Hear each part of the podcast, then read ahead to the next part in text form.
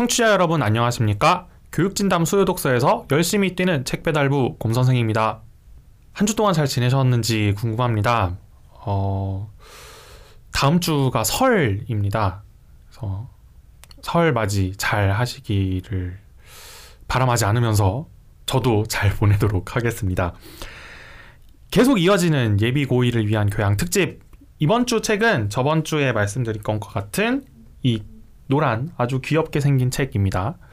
어, 전체 제목은 3년 후 부의 흐름이 보이는 경제지표 정독법입니다. 어, 경제지표 정독법이라고 생각하시면 될 것 같습니다. 바로 이 책의 내용을 여러분의 기억 속으로 전달해 드리는 2분 퀵 서비스로 들어가 보도록 하겠습니다. 청취자 여러분, 특히나 학부모 청취자 여러분이시라면 바보야, 문제는 경제야. It's the economy, stupid 이라는 구호를 아마 기억하실 겁니다. 1992년 빌 클린턴을 미국 대통령으로 만들어줬던 선거 캐치프레이즈죠. 근데 이제 2021년이 되어서 이 구호는 아, 단순히 구호에 그치지 않고 모든 현대인의 원칙이 되었습니다. 모든 것을 경제적 가능성으로 생각하기 시작해서 경제적 효과로 결론을 내는 그런 세상에 우리는 다다랐습니다.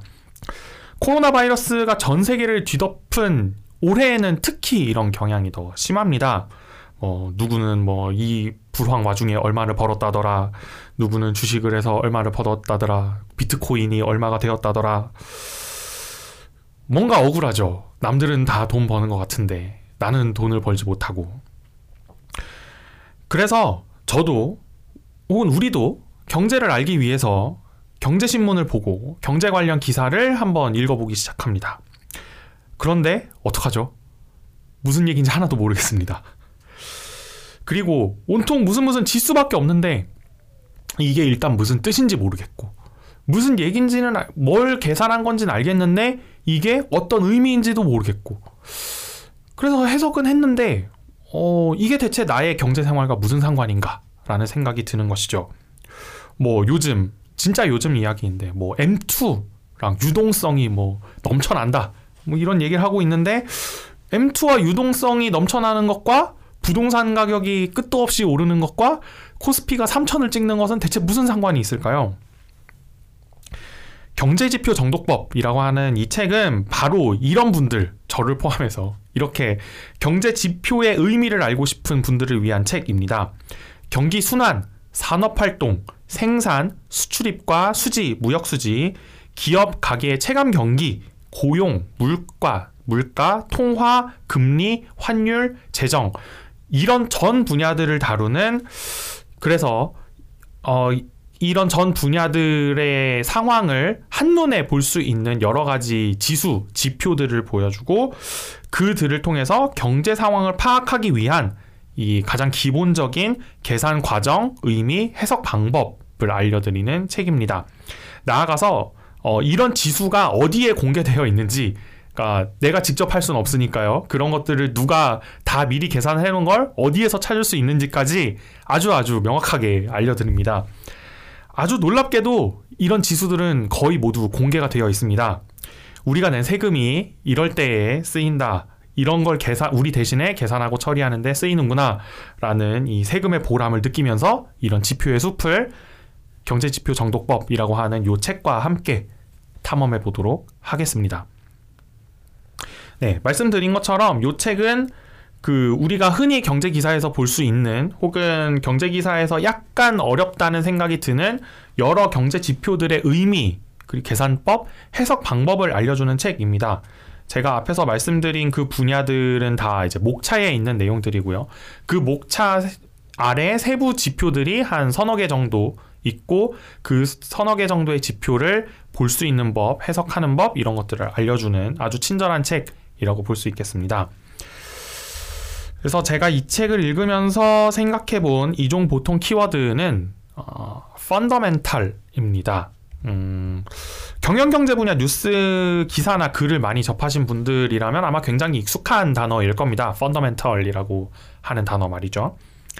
뭐 전문가들 사이에서는 뭐 이걸 숫자나 구체적인 어떤 통계로 뭐 이렇게 저렇게 표현할 수 있는 방법이 있겠지만 청취자 여러분이나 저 같은 이제 생활인들한테는 뭐 대체로 뭐 이런 의미인 것 같아요. 금융 환경의 변화와 상관없이 자체적으로 살아남을 수 있는 능력, 뭐 이런 걸 뜻하는 것 같습니다. 그래서 이 펀더멘털이라고 하는 단어는 보통 어, 경영 경제 뉴스 기사에서 기초 체력이라고 하는 단어랑 많이 바꿔서 쓸 수 있는 맥락에서 쓰이고 있죠. 많은 전문가들이 많은 금융 특히 많은 금융 전문가들이 건전한 금융 생활을 하기 위해서는 펀더멘털을 보는 눈이 있어야 한다라고 강조를 합니다. 이런 건전한 금융 생활은 이 기업과 국가의 펀더멘털을 성장시키는데 굉장히 중요한 역할을 합니다. 혁신적인 아이디어는 있지만 자본이 없는 사람들 그리고 당장은 생계가 어, 어렵지만 이후에 갚을 여력이 충분한 사람들에게 생명을 뭐 불어넣어 준다고까지 표현할 수 있을 만큼 그 윤활한 금융 서비스를 제공해 주는 것이죠. 반대로 건전하지 못한 금융은 기업과 국가의 펀더멘털을 갉아먹는 약 약하게 만들어서 거품이나 침체를 일으켜 가지고 펀더멘털을 갉아먹고 국민 경제와 국민 경제에 굉장히 막대한 피해를 끼칩니다. 하지만 동시에 사람들은 또 이렇게 생각하는 것 같기도 해요. 아, 펀더멘털 뭐 그런 거 난 모르겠고 일단 난 남들보다 돈을 더 많이 벌고 싶다. 거품이 끼면 남들보다 더 많이 벌고 거품이 빠져서 침체기에 들어가면은 남들이 까먹을 때 나 혼자 벌고 싶다. 이렇게 생각을 하게 마련이죠.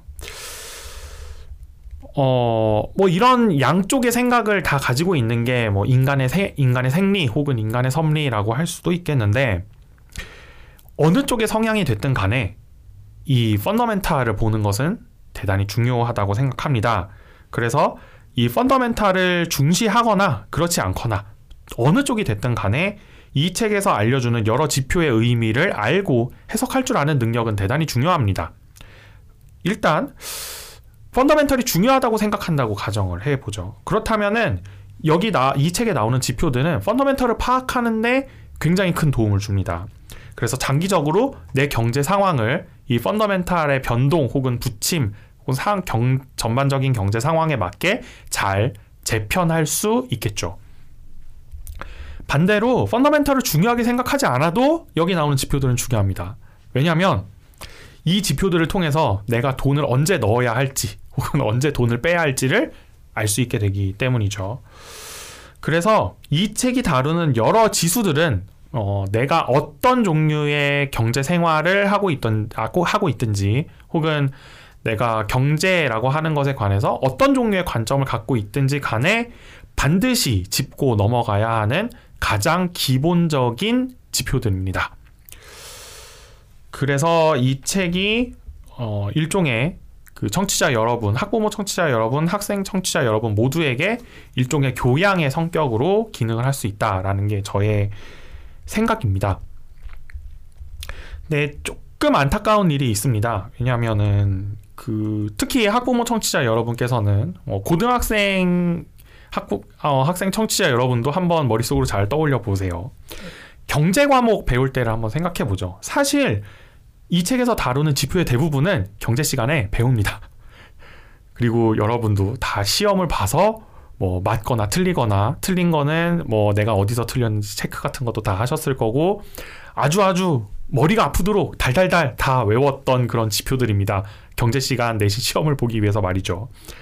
그런데 왜 우리는 성인이 되어서 혹은 시험을 다 치고 나서 이 지표들의 의미를 다 까먹고 이런 책으로 다시 공부를 해야 되는 걸까요? 좀 슬픈 일입니다. 네, 그만큼 이 책에서 다루는 여러 지표와 그에 대한 설명은 청취자 여러분 모두가 아주 쉽게 이해할 수 있고 또 아주 쉽게 써먹을 수 있는 그런 것들입니다.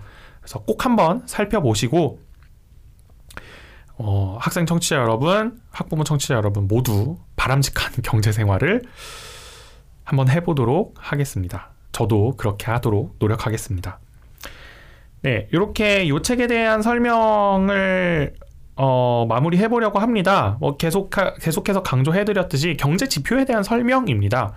어, 이런 설명들은 이 책에서 찾아보실 수 있을 뿐만 아니라 어, 여러 경로들을 통해서 접하실 수 있겠지만 어, 이런 책 이렇게 손에 잡힐 수 있는 가까운 거리에 두고 어, 궁금할 때마다 이렇게 아무 페이지나 이렇게 펼쳐서 찾아보는 것도 가장 빠른 속도로 경제 지표에 관해서 경제 지표에 관한 정보를 뭐 해석할 수 있는 방법이겠죠.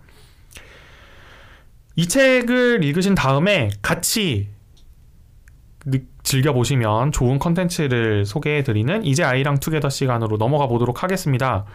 어, 제가 이 책을 읽고 나서 어, 이 책의 저자도 아주 강력하게 권하고 있는 상황이긴 한데 이 책을 읽고 나면 이 책을 읽, 읽었다는 그것만으로 사실 뿌듯해 하시면 안 됩니다. 어디를 가보셔야 되느냐? 한국은행 홈페이지를 가보셔야 됩니다. 왜냐하면 이 책이 2018년에 나온 책입니다. 그리고 이 책의 여러 가지 사례들은 대부분 그 2018년 이전에 금융 그 경제 지표들을 대부분 그 참고 자료로 제공을 해주고 있거든요. 그런데 여기에 소개되고 있는 지표들은 최소한 1년 혹은 매 분기마다 계속해서 갱신을 하고 있고 그 갱신되는 자료의 대부분은 한국은행 홈페이지에서 찾아보실 수 있습니다. 그리고 그 한국은행에서 제공하지 않는 지표의 경우에는 어떤 홈페이지 혹은 어떤 기관에 가서 그 자료를 찾아보실 수 있는지를 이 책이 굉장히 상세하게 안내를 하고 있습니다. 어, 예를 들어서 제가 아무 페이지나 한번 펴볼게요. 뭐 잘 보이셨으면 좋겠는데 이렇게 어느 홈페이지에 가서 어떤 메뉴를 누르면 어떤 자료가 나온다. 이런 것까지 다 해설을 해주고 있습니다. 굉장히 친절한 책이라는 의미에서 책을 읽어보시고 그 다음에는 현재 그 지표들은 어떠한가 이런 것들을 살펴보시기 위해서 한국은행 홈페이지 한번 꼭 방문해 보시기를 권장을 해드립니다. 네, 이렇게 오늘 경제지표 정독법이라는 책의 소개를 마쳐보도록 하겠고요. 방학 특집으로 마련한 예비 고의를 위한 교양 막바지를 향해 가고 있습니다. 벌써 다음 주면 아홉 번째 시간이고 다다음 주면 어, 학생 여러분들이 바라하지 않는 개학이 다가옵니다. 3월이죠. 다음 주 아홉 번째 책은 의학 분야의 책을 선정해 보았습니다. 린지 피츠, 피, 피체리스라고 하는 작가의 수술의 탄생이라고 하는 책입니다. 사람을 깎고 썰고 자르는 이런 잔인한 행위가 어떻게 의료 분야의 필수적인 기술로 자리 잡게 되었는지 그 과정을 추적해보는 책이라서 한번 교양으로서 보면 좋을 거라는 생각이 들어 선정을 해 보았습니다. 다음 주에 같이 한번 보도록 하겠습니다. 교육진담 수요독서 코너는 청취자 여러분과 함께 책을 가볍게 하지만 꼼꼼하게 읽어나가는 방송입니다. 여러분의 손길에서 책장을 넘기는 소리의 숫자만큼 댓글, 좋아요, 구독하기, 알람 설정, 링크 공유 부탁드립니다. 감사합니다.